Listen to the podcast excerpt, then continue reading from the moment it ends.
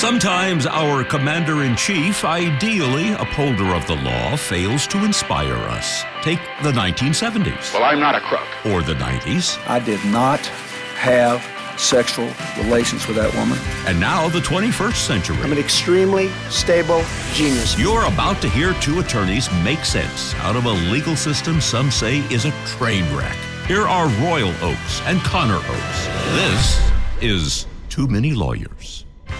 This is Too Many Lawyers. I'm Royal Oakes. And I'm Connor Oakes. And it's Sunday, June 6, 2021. Wow, that's close, Connor. 6 6 21. That's almost the mark of the beast. Six, six, and then two plus one is three, which is half of six. So yeah, Now that's I a think you're stretch. Right. Oh, Now oh, that- mine's a stretch. Oh, mine's yeah, a stretch. Yeah, but half, two, and one. Okay. No, I'm just saying two out of three ain't bad, you know, to quote Jack. But that would be bad. Did you know that Ronnie and Nancy Reagan, when they moved back to California after the White House years, uh, they moved to a, a nice, apparently a modest home, uh, but you know, nice, of course. They're not going to live in a dump. He's Ronald Reagan, for God's sake.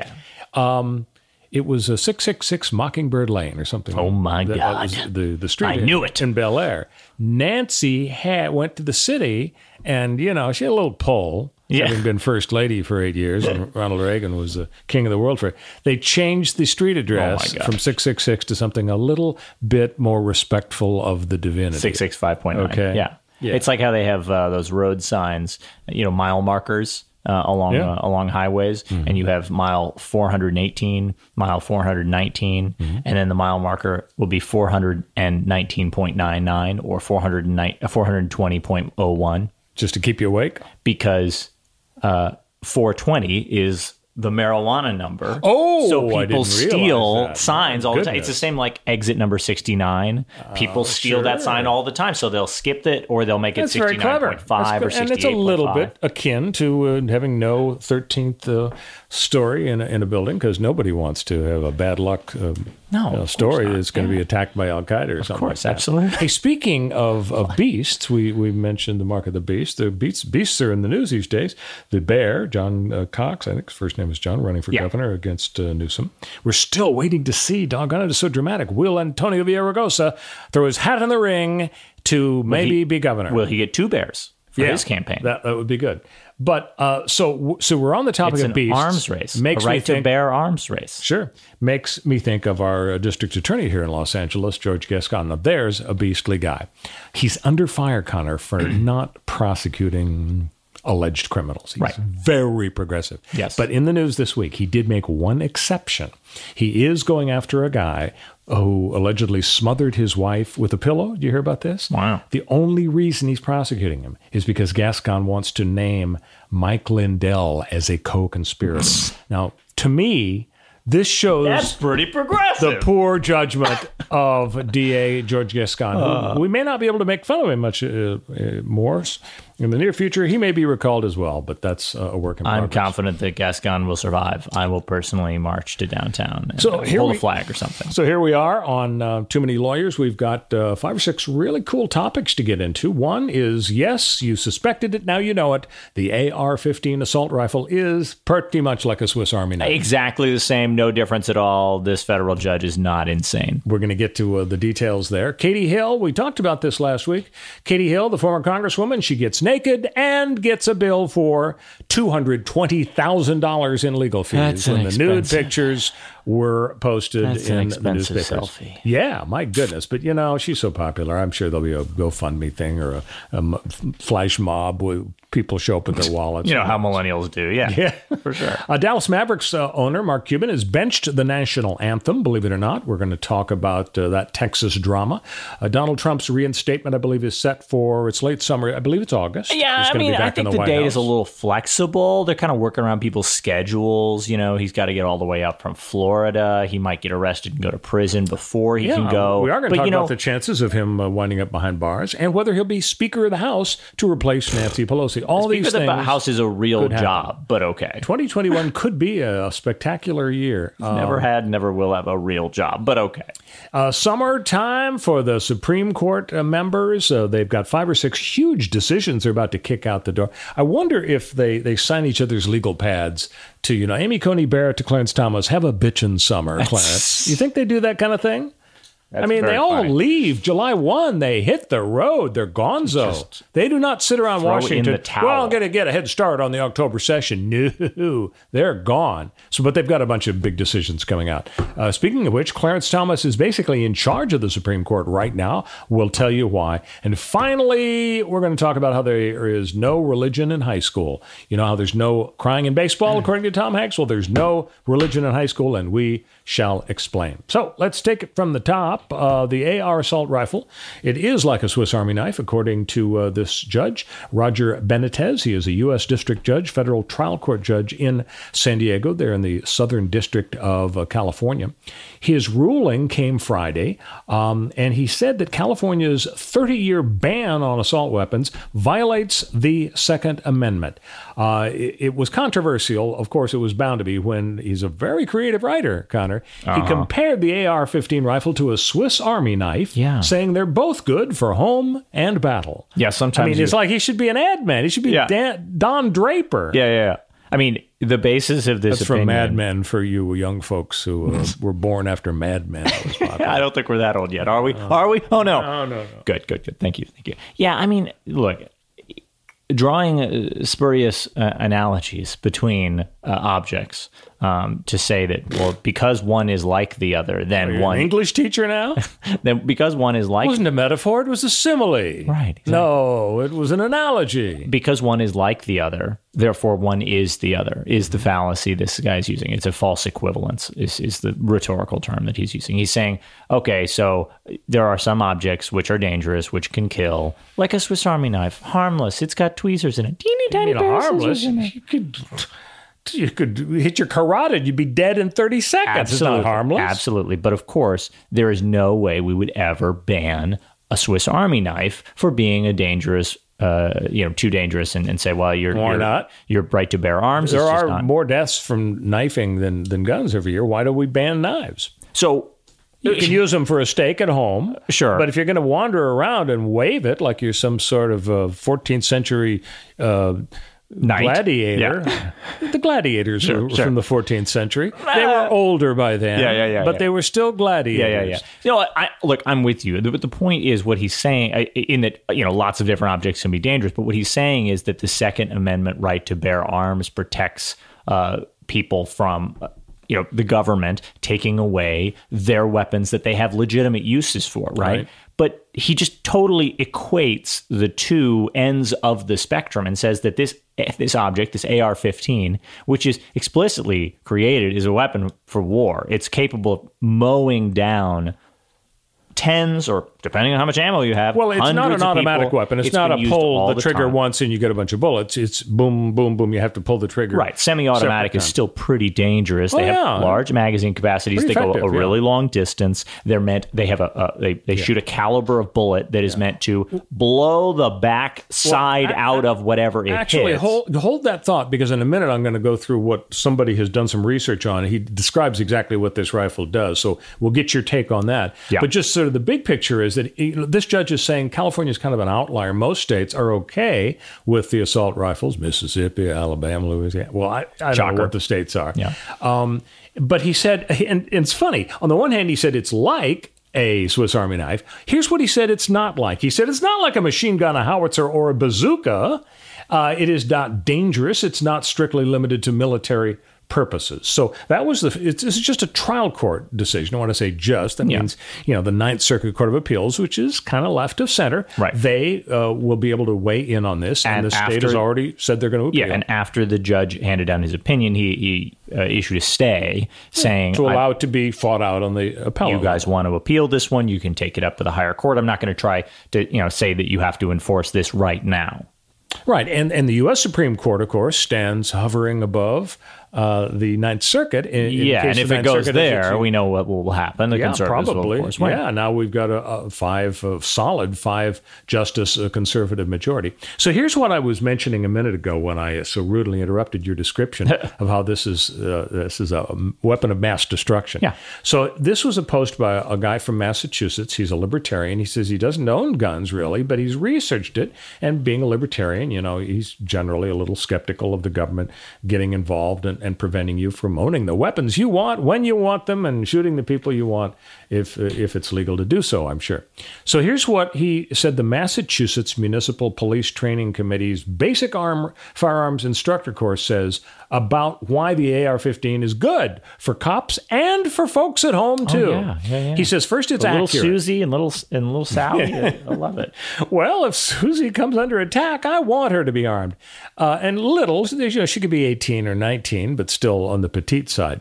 So, point one, accuracy. He says most officers have difficulty hitting a target uh, over 10 yards with their service pistol. Now, for openers, that's discouraging. I want my cops to be sharpshooters. Yeah. But he, uh, he says they're not. Yeah, service pistols are also not that accurate. They don't have a super long barrel. So he says the ability to hit a target decreases further in the stress of a life or death encounter. That makes sense. And so if this is a big issue for highly trained cops, wouldn't the same concern apply to average folks as well? That's his yeah, point you're right. So they shouldn't have guns. So point number Glad two. we figured it out. So point number two, he says ease of use. The recoil and manual operation of the shotgun has proven to be an issue with some officers, but it's not a problem with the AR-15. Safety, he says, the most popular patrol rifle around, um, this uh, Remington, will penetrate fewer walls than service pistol rounds or 12 gauge slugs. So actually, it's it's a little safer, he says, to use the AR-15.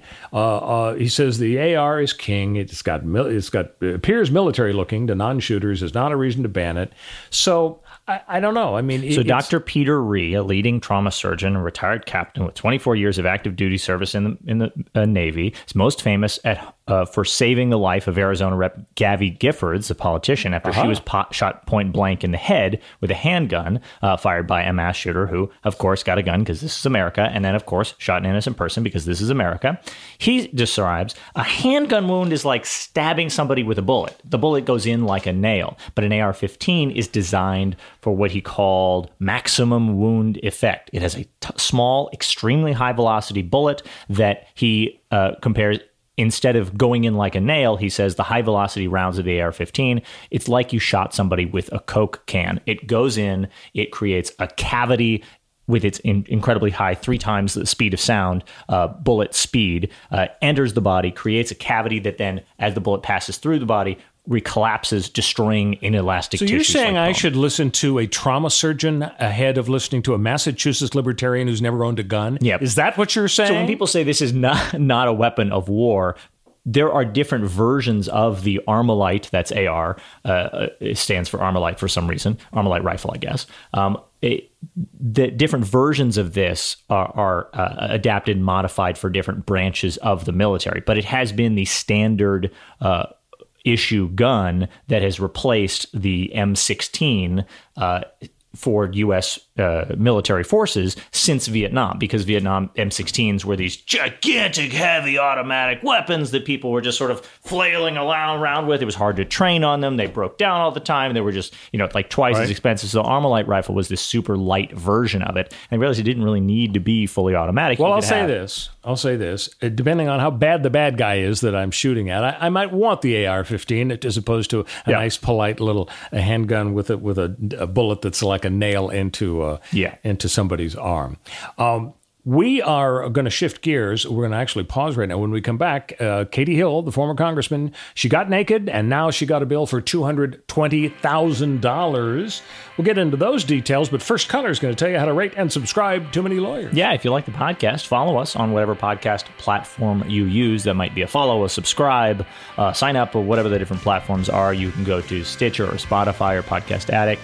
Uh, or any other one that you use. The big one, if you're on Apple's, probably Apple Podcasts. And we really appreciate every review that you can leave us. Thanks. And we'll be right back.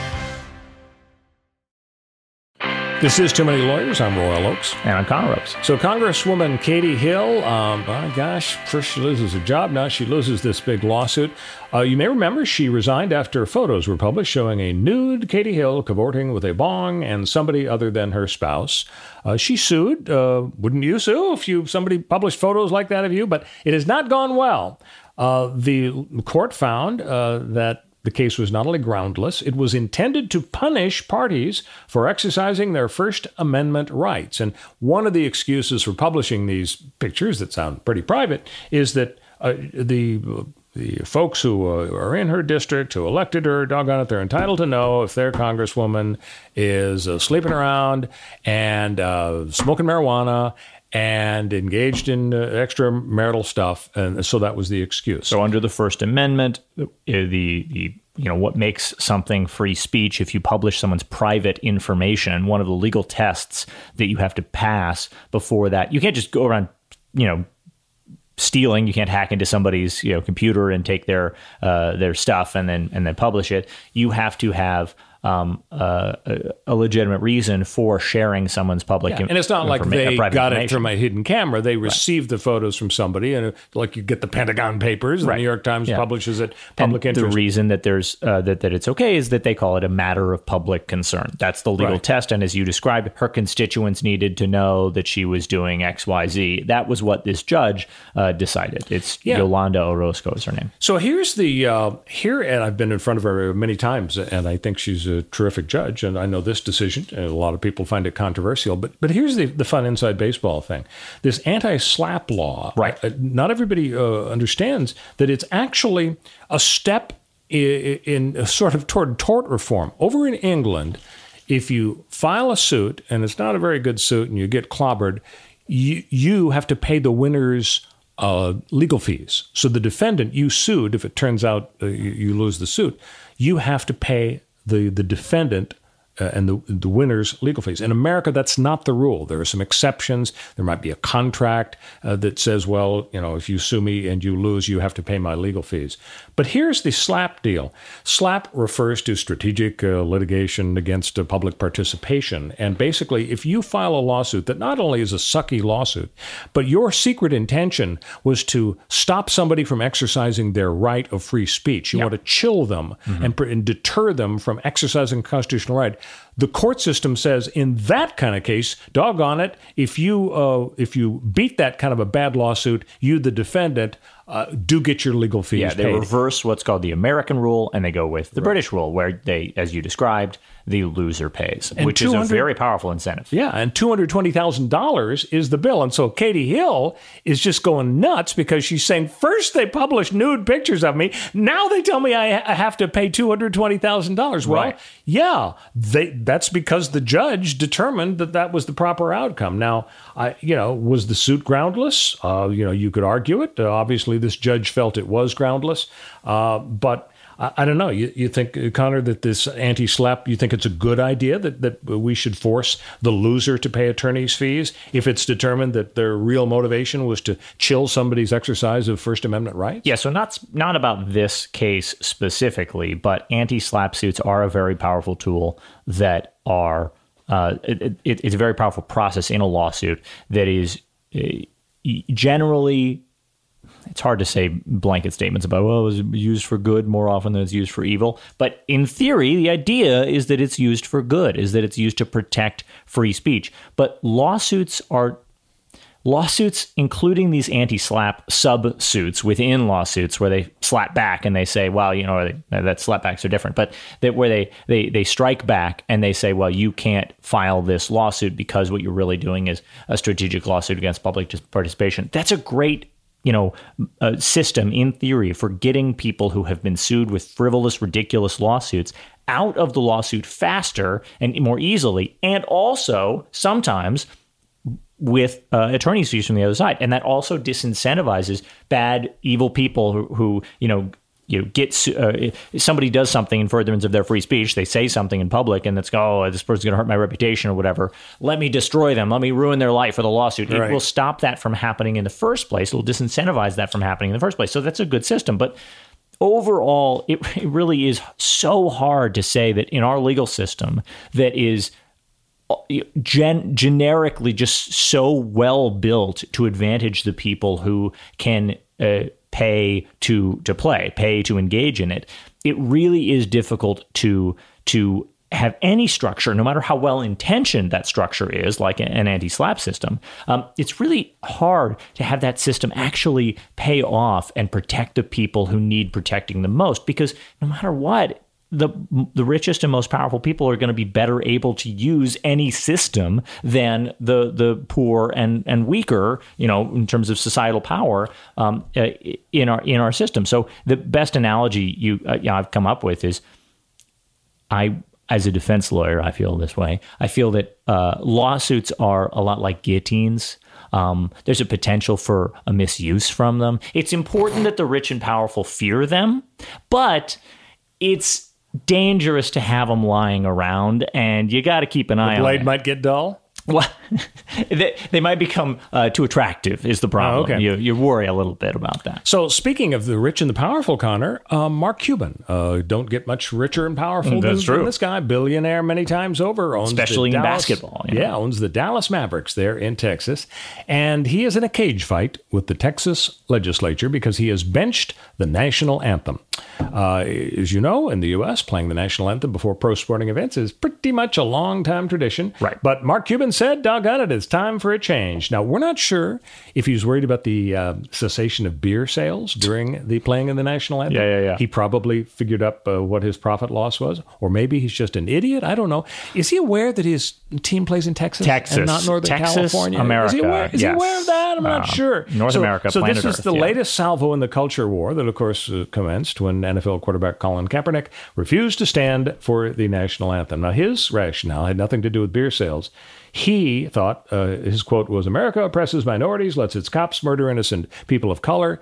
And then he doubled down wearing socks that depicted police as pigs. And that was unpopular in Mm-hmm. Yeah, Texas, especially. Whatever it was that led to Cuban's decision, the legislature has passed a bill, and the governor's about to sign it. And the bill says any teams having contracts with the state of Texas are required to play the national anthem before they begin their games. And it's not mandatory, you don't have to, but if you aren't going to play the national anthem, you can't have a contract with the state of California. All sorts of Uh, t- state of. Texas, yeah. Uh, the state of Texas, right. So, uh, you know, some critics say, well, gee, this is going to violate the First Amendment. First Amendment says you can't have a governmental speech restriction. But I guess the governor of Texas's answer is, well, we're not infringing exactly. They don't have to deal with the state of Texas. You know, they they can, they can go make a deal with communist China if they want. Or, so you, you approve of what the Texas legislature? No, and obviously it's a complete, I'm shocked. completely ridiculous, uh, as you put it, new salvo in the culture war, which is just a distraction from actual issues uh, that we have to address in this country. The, the culture war is a method to change the topic of conversation away from anything that matters and towards something where basically white people have grievances about. The idea that, oh my gosh, you think my country's not amazing or perfect, that our national anthem doesn't perfectly represent us or something else. Uh, therefore, I can take the high ground back and say, well, I'm a patriot and you're not. This is not the latest salvo. This is uh, a continuation of shots being fired after the, the issue is resolved. Back Well, in but- but- February, Mark Cuban, when confronted about this, said, okay, well, we stopped playing the national anthem. We didn't play it for any of our 13 preseason games or the games so far. Nobody And- noticed, or- apparently. nobody cared. And early February, um, because members of the community in Dallas had come to him and said, uh, we think that the anthem doesn't represent us, and so we think you should drop it. We're still going to have a gigantic American flag on the wall of the stadium. Um, and Mark Cuban said, "Okay, well, we'll try it out and see how people feel about it, if they like it or not, and maybe when we." co- When people come back and are actually in the the uh, stadium again, maybe then we'll have the national anthem again because people Oh, okay. live I didn't know that was the might want background. it. I- That's the argument, and then the NBA comes out with a statement that says, uh, "We've decided all teams will play the national anthem. And Mark Cuban talks to talks to the NBA commissioner, whose name I can't remember, who knows, um, and he says, "Okay, well, if you guys want me to play it, I'll play it." And then now, months later, the Texas legislature gets its button gear and goes, "Wait, there's a culture war issue we can complain about. This is great. Let's Have you pass heard a law." the expression "better late than never"? Yeah. You know, I heard that Cuban's rationale for not playing the national anthem was because it's so hard to sing. Is you know, America the I've heard it. Beautiful heard it's is really hard, much yeah. easier to sing. So, but here's the here's the problem I have. I, it's tr- on the First Amendment issue. It's true if the go- if the federal government Yeah, this is a very interesting legal issue about what the what the federal uh, the state government can say is what you have to do or not do Yeah, with yeah. free speech. Because, a big deal. Because you know people hear free speech and they, they don't always focus on the fact that if you read the actual First Amendment, it only restricts the government from interfering with your speech, right, right, right. Not a private company. But if Donald Trump, excuse me, if Joe Biden, our president, said, "Okay." Slip of the tongue there. I, if you are on federal land, you are not permitted to criticize the way Kamala Harris handled Memorial Day weekend. You know, just talking about have a have a bitchin' weekend and not mentioning our fallen heroes. You may not say that if you're standing on federal uh, federal owned ground. Ground. That's the way it is. If he said that, we'd say, okay, you lose, Joe, because that's a violation of the First Amendment. But that that isn't exactly what Texas did. I mean, they said, you know, if you want to have a contract with the state of Texas, then you have to play the national anthem. Isn't that different from, from Joe Biden uh, gagging us uh, at Yellowstone National Park? Well, it is in a sense. There is certainly a a degree of, of separation, but I think that um, it if the effect of your law is that you prevent people from practically doing whatever it is they have been doing, like their business as a national, as an NBA team, if they can't practically be an NBA team without securing contracts with the state of Texas, then you might as well uh, have a blanket ban on it. I mean, we have to think about the actual practical applications uh, of this law. I mean, what is it? What does it mean for this team moving forward? Now, if you say to bakeries that they have to um, you know, serve gay customers by making gay wedding cakes. Right.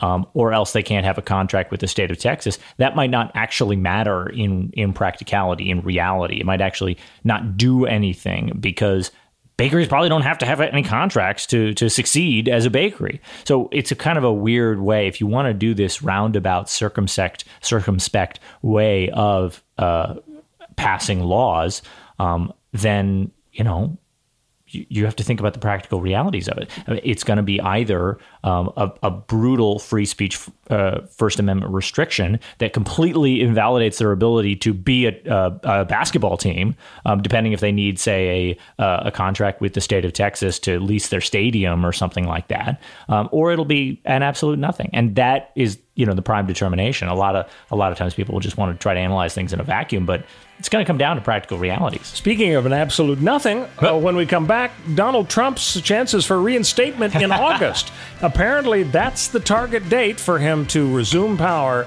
Stick with us on Too Many Lawyers.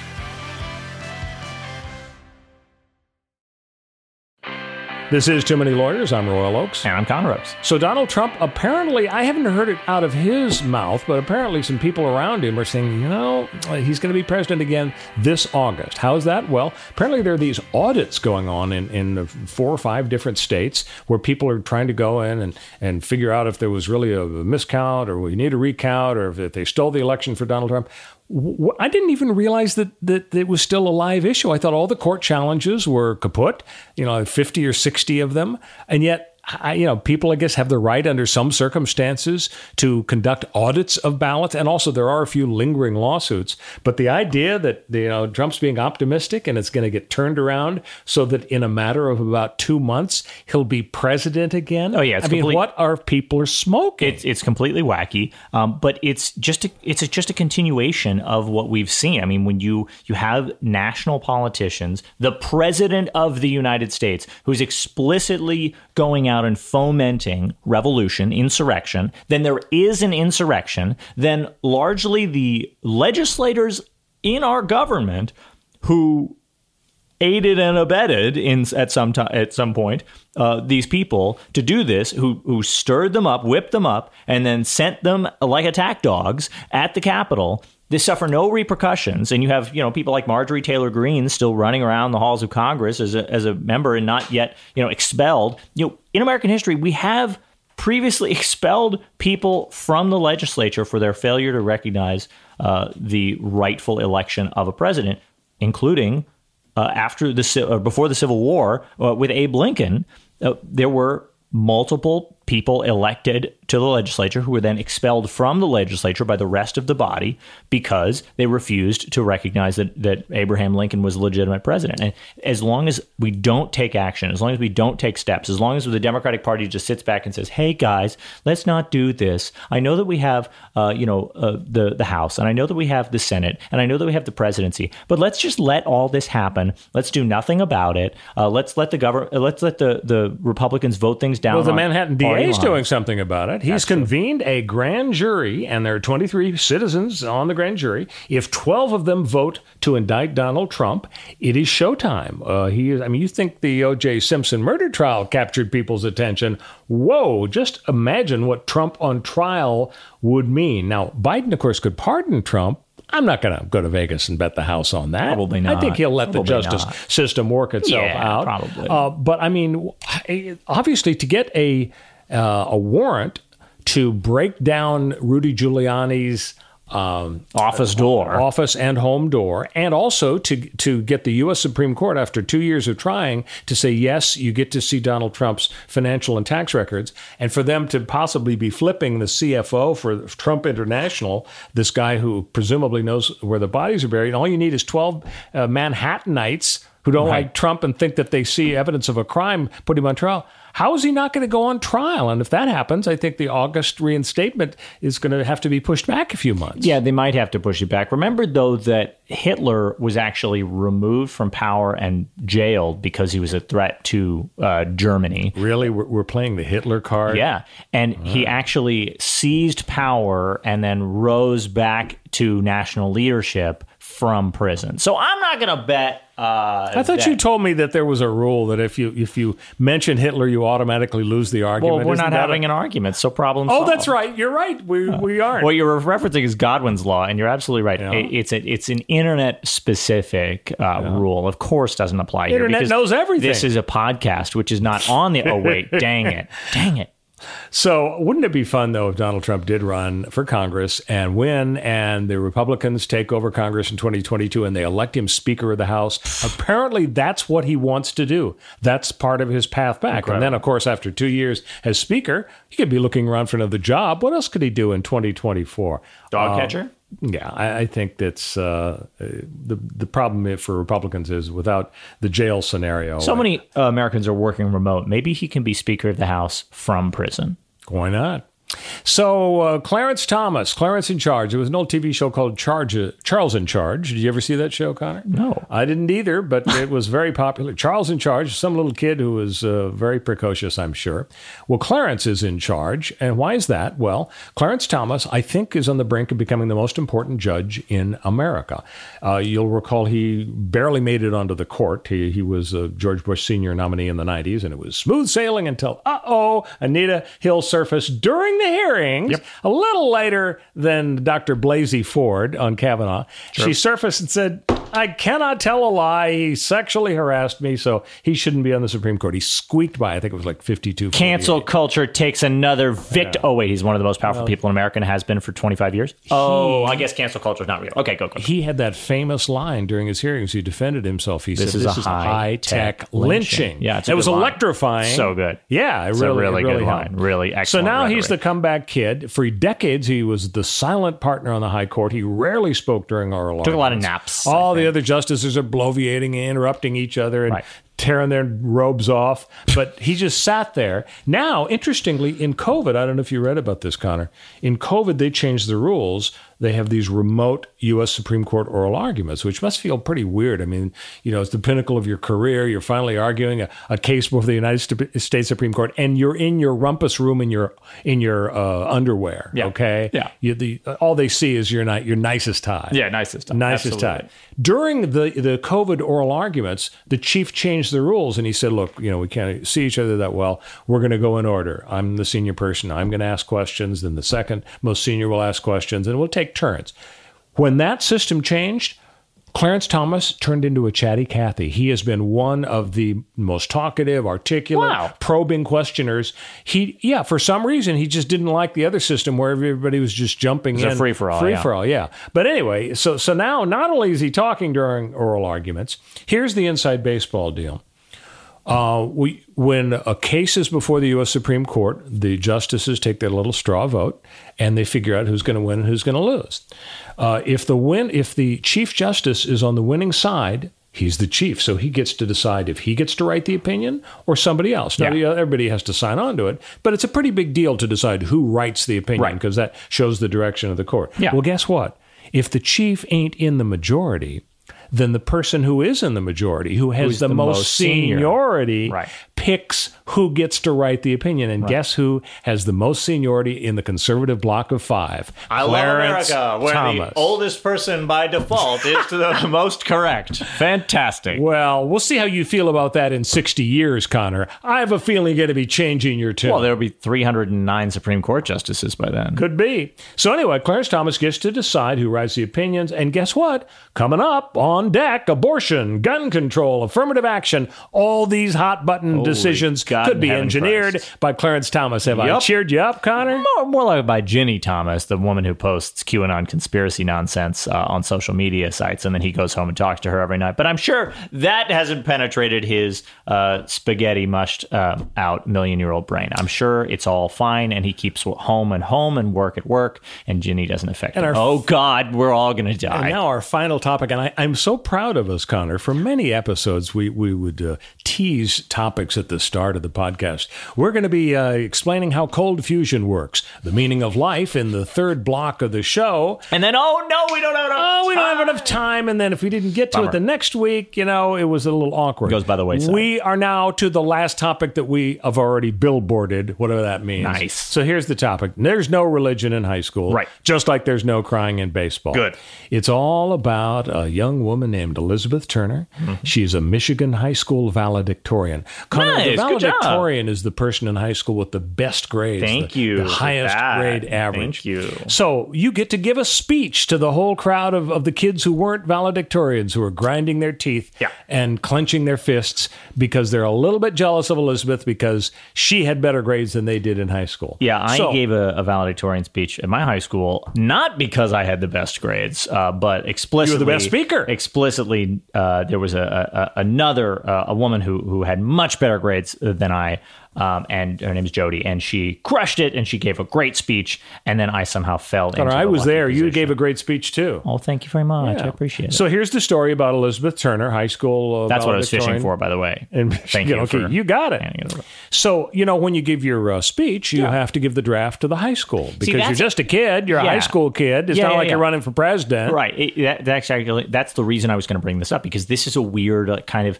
thing at this school specifically where I had to give a draft of the speech to the school in the sense that I delivered the speech to them as part of an audition, a speech contest. But then I was allowed to make any changes I wanted with no revisions before the actual speech. So uh, maybe That's because your school administrators were wild and crazy. Anything Yeah. goes. Why Yeah. just it's like they were in Oregon. They didn't even ask for a final draft copy. Well, that's of the not how thing. they roll in Michigan, Connor. In Michigan, not. you've got to submit the draft. Because, for example, what if you defame your woodshop teacher? What if you reveal America's nuclear code? Oh, that would be bad. you can't then the nukes be allowed would be, yeah, to, yeah you can't be allowed Yeah. to do that and so so elizabeth gave the speech and what do you know there was nothing in there about mr terwilliger the woodshop teacher nothing in there about icbms but doggone it she did say that she wants to talk about the power of faith in her life, why her faith really matters in her life. And the high school people said, Are you kidding me, Liz? Not a word about Yeah. religion. You are hereby forbidden. And she said, What? What's the, I don't get it. Yeah. she said, She turned into Jerry Lewis. Right. She said, I understand there's no prayer in school. Right, right, right. I read the decision because I'm the valedictorian, Right, right, and I read all the Supreme Court decisions the summer before my junior year. but I just want to talk about what matters in my life. And oh, by the way, Peggy Noonan, who writes that fun column for the Wall Street Journal every Saturday, she gave a, a commencement speech recently talking about the importance of faith in her life. And oh, Vice President Mike Pence, who talked a lot about the importance of faith while he was vice president, he recently gave a commencement address talking about the importance of faith in their lives. Yeah. Why can't a kid's valedictory speech? It's not government speech. It's Well, so not that's Mao actually- Zedong standing up and saying, "You will believe." That's and all you point. Muslims are going to re-education camp. It doesn't destroy the wall between church and state. Why would the school stand its ground against poor little Elizabeth? So so yeah, that that's exactly the issue. Is is this uh, school sponsored speech right? If a an administrator in the uh, at the school, say the principal, had g- stood up and given a uh, a farewell, great job, happy graduation speech in which she said what this woman Turner wanted to say, which Turner's quote from the original speech was, "My future hope is found in my relationship with Christ. By trusting in Him and choosing to live a life dedicated to having bringing His kingdom glory, I can be confident I'm living a life with purpose and meaning. My identity is found by what God says and who I want to become, and it's laid out in Scripture, and et cetera, et cetera." So she's really talking about how God influenced her and all this. yeah. If the principal gives stands up and gives that exact same speech, that's a big problem. This is a public school. Well, why is They it a problem for her to say it? I mean, what if she had stood up and said, you know, when I was in third grade and I went to Sunday school and I bought all that stuff, it's a load of crapola. You know what? I'm here to tell you folks, I'm agnostic. I don't believe in any of that religious crap. Would that be okay? That's a very good question. Oh, I- what if she could have stood up and said, you know, uh, Islam is a nation of peace, is a, is a religion of peace? Right. Or what if she said, you know, I I love those Marilyn Manson records. I'm a Satanist too. Right, right. Can So, she, can, the- would those be okay, or is it just Elizabeth? So- almost said Elizabeth Taylor, Yeah. Elizabeth Turner. So, so the Satanism example, the uh, uh, the Muslim Islam example, uh, the Christ Christianity example, I think those are all the same. I think the agnostic or atheist version of the speech, whether she says "I don't believe in higher powers," uh, is is categorically different because you're not. Uh, endorsing religion. I mean, the separation of church Just the opposite. Yeah, separation of church and state is making sure that the government doesn't, you know, push people. What push if, like in Russia, the people. official religion is atheism? Well, wait, it's not. There's it, because atheism is not a religion. It- the poli- there might be a political uh, perspective that there Russians is- got it wrong again. You say there is no political, you know, uh, endorsement of religion in, in Russia, but there's supposed to be no political endorsement of uh, of religion in America either. Uh, but there absolutely is. So really, the question is, why is it okay for the student to to give this speech when we obviously know it would not be okay for an administrator to make Right. the speech? And the answer is, uh, it probably is different in my in my view. I think it, it is categorically different to have a student expressing their own personal views as opposed to an administrator who much more directly represents this. Now, the issue is that the student's speech has to be approved, and that is this key issue. Once the student's speech has to be approved, suddenly the principal has you know her her hair on fire, going, "Wait a second! If I have to approve this, aren't I basically the one saying this is if- what you can or should don't- should don't say you agree that they sh- they should censor the kids? What if the kid does defend? What if the kid tells a bunch of lies? She oh, knows Oh, yeah. are lies. Yeah, yeah. You know, Yeah, I don't think it's the a bad lady who taught me health class. Yes, yeah, yeah, is know, bad. It steals is- things, whatever. Steals if, things. If you if if you are an administrator at a school, hey, it's a responsible thing to do. Or I'm what if shocked she tries to give the speech in the nude? Sure, that too, absolutely. She shouldn't be allowed to do that, right? Uh, sure, I guess. Probably not. I don't know. I'm not that anti-nudity, but whatever. She's got a big robe. She can wear whatever she wants or not underneath the Oh, robe. okay. So you're compromising. There's nothing under the robe. As long as she doesn't tell anybody. There's nothing under the mortar board Yeah, exactly. except Yeah, yeah. the robe. So in this situation, it really is. Uh, I think it is. It's a tough situation. The principal. Uh, so the, the Turner submits her speech to the principal. The principal response uh, responds by editing the Google document by adding a little comment saying that she thinks this is not appropriate. She says, "quote You are you are representing the school in the speech, not using the podium as your public forum. We need to be mindful about your inclusion of religious religious aspects. These are your strong beliefs, but they're not appropriate for a speech in a school Oh, it doesn't, public doesn't setting." reflect what the, the other students believe. So, in other words, if the other students, 40% of them think uh, Kim Kardashian's really cool, then Elizabeth Turner should should say the same thing. Well, it's, Why it's- should we care what No, the other kids it- think? it- she didn't. She didn't say uh, what the other kids uh, think matters. She said you're representing the school, not using the podium as your public forum. Oh, okay, you need to be mindful about the inclusion of religious aspects. These are your strong beliefs, but they're not appropriate uh, for a public school setting. Blah blah blah. But after uh, the uh, after Turner uh, hires a lawyer and sends a letter to the school saying this it, you're, that she doesn't represent the school, she represents herself, and you editing her doesn't magically flip a switch and say that she now represents you um, and the school, and therefore this is not public speech, this is not school speech, this is a student speech. It's different. The principal says, "Okay, you're right. We change our mind." Now, yeah, she's pressured into that by getting a letter from a lawyer, but what we're talking about here is a high school student getting a Google Docs comment that says, "I think you represent the the the school here, and thus you can't talk about religion," and then reversing course when she's when the principal is is pushed on this. So. I don't know that this is an example of some Yeah. sort of the end of America. The sky is falling. Religion is persecuted. A little- Christians are not exactly an oppressed minority in this country. It's hardly appropriate to say that this is an example of some sort of broad culture war. The girl was allowed to give her speech the way she wanted to after one email. So I, I mean, the fact that the the conservative outrage machine press picks up these stories and says another cancel culture, you know, uh, conservative silenced on campus, uh, education's terrible. Don't think, you know, don't don't learn anything. Just listen to what your parents tell you uh, and watch Fox News. Uh, schools are bad. That I think is the real narrative here. It is is that these is a- stories are fake. it is a thorny ginned up, situation. and that there's no real there there. There's no real issue here. It was a problem that probably existed for about a week and got fixed in the direction that the conservatives wanted. I So why with- are we griping? I agree with you on one point, though. Okay. Listen to Fox News. Oh yeah, that So, I did say. let's that. get back- Clip that out and attribute that to me. Quote me out of context. Let's get back to the Kardashians. Um, Okay. I mentioned them. We always, of course, have to mention them. Did you know Kim uh, wants to be a lawyer? yeah, And she's having a little struggle, I think, with the tests or the classes Yeah, or the baby bar or something like that. But she'll make it through. And don't you think that she would be more than welcome on any of our podcasts? Because she obviously has an aptitude for whether whatever stage she's at Sure. in her journey to yep, yep, become yep. a practicing lawyer. I would she's doing it welcome via her. apprenticeship. Yeah. and the baby bar And- is part of the pre like certification process for you're doing well in your first year. Yeah. And so yeah, she may have failed that Wouldn't one time, be but we could help. I, we could do a study group with a study group with Kim. Let me just put it this way. I have to think it would help our downloads if Oh, that who even Kim- cares? Who even cares? It's about just a that? I don't care about it's that. just a factor I'm here to help her pass the baby. Didn't you uh, go to law school with uh, her her Oh my God! So Rob Kardashian, uh, famous sock mogul.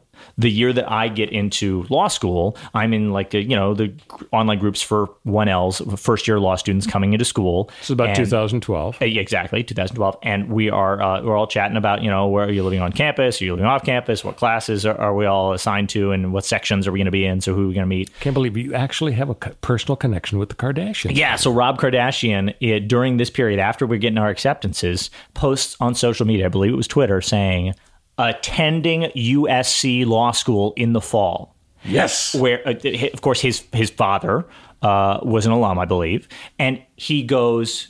Uh, like this goes viral, and the the groups for you know existing and upcoming uh, USC law school students explode with excitement, activity, totally split, divided. Oh my God, we're so excited! Rob Kardashian's going to be here. We're going to be on the Kardashians. Or on the other side, oh my God, this is the worst thing ever. We're going to be on the Kardashians. wrong with them? It's a nightmare. It's going to turn into a circus. We're going to be miserable. We're all going to fail. It's going to be a tragedy. We're going to be embarrassed. We're going to ruin our careers because we're going to appear want on to the break Kardashians. up the tedium of law school with a little Kardashian Right, exposure? Right, right, right. And then um, a couple of weeks later, after people have been probing Rob for interviews, saying like, "Okay, let's talk about the fact you're going to USC law school." Um, it is revealed by uh, Rob's people and also by USC Law School, who talks about it, who says, "Say, uh, oh, um, Rob didn't even apply." Rob didn't take the LSAT, the law school entrance exam. Really? He didn't get a score. He didn't make any applications to any law schools, much less fraud. USC. He just announced on Twitter that he wanted to go to law school, and as a result, thought that that he It could just get. in. probably- He's a Kardashian. That's how he thinks no, things it happen. probably some on Twitter. people in charge of his social media account made an innocent mistake. Eh, probably. You mentioned his, da- uh, his dad. I guess his dad you're referring to is the famous O.J. Simpson friend. Yeah. because The other Rob yeah, Robert Kardashian, who was a lawyer, Senior, yeah. and although he wasn't a practicing lawyer, but during the O.J. Simpson murder trial, because he was a lawyer, they added him to the team officially, and so as O.J.'s friend, he was able to be part of the strategizing and so on. And then, of course, everybody remembers the famous picture the moment O.J. Simpson is announced as not guilty by Yeah. the by the jury. The, there's the picture, and you see F. Lee Bailey. He's happy. There, you see Johnnie Cochran is overcome with joy. You, you've got O.J. with a tear welling up in his eyes, a tear of gratitude to the jury, and Robert Kardashian looks totally gobsmacked. I mean, is like, I don't believe this actually happened. But the guy killed two people. They said he's innocent. Right. I don't understand. That was the body language. Yeah, yeah, yeah. This is uh, the same Robert Kardashian who very who so famously, um, if we all Allegedly stashed the bag yeah, we all all bloody remember uh, clothes. OJ flees to Chicago uh, allegedly uh, after uh, the the murders. Well, he didn't flee. It was a scheduled Yeah. um, red eye Yeah. to go to Chicago for a golf tournament. Right. And so he got He to goes, and then he LAX says- about 11 o'clock at night. Right, and then he says, uh, while he's in Chicago, I believe the story is that he is in a hotel room and he breaks a glass Right. and cuts his hand. So that's the explanation for why his hand's all cut up Mm-hmm. and sliced. Uh, it's not that he was murdering people with a knife. Uh, no, no, no, no. Ew. He cut his hand on a broken glass. You know how that is. Mm-hmm. Uh, and then on the way back, he lands back in L.A. and he has a Louis Vuitton garment bag, like a duffel bag, sort of, with clothes and stuff in it. And he gets off the plane and he hands the plane to his buddy Robert Kardashian Has Sr. And Robert Kardashian Sr. takes the bag, and the evidence uh, is never found. And who knows what was in the bag? Some people say it was the evidence that Robert's job was to stash or, or get rid of uh, or destroy or whatever. Uh, or maybe that's just a conspiracy theory, and Robert Kardashian had nothing to do with it. So let's close with one of Norm Macdonald's favorite O.J. Simpson jokes. You remember Norm uh, got fired from Saturday Night Live because he kept ragging on O.J. for being a double murderer. The catch being O.J.'s personal friend was Don Ohlmeyer, who ran the NBC network and kept warning Norm, stop, you know, suggesting that O.J. did anything wrong other than, you know, a few NFL penalties. Right. So here's the joke.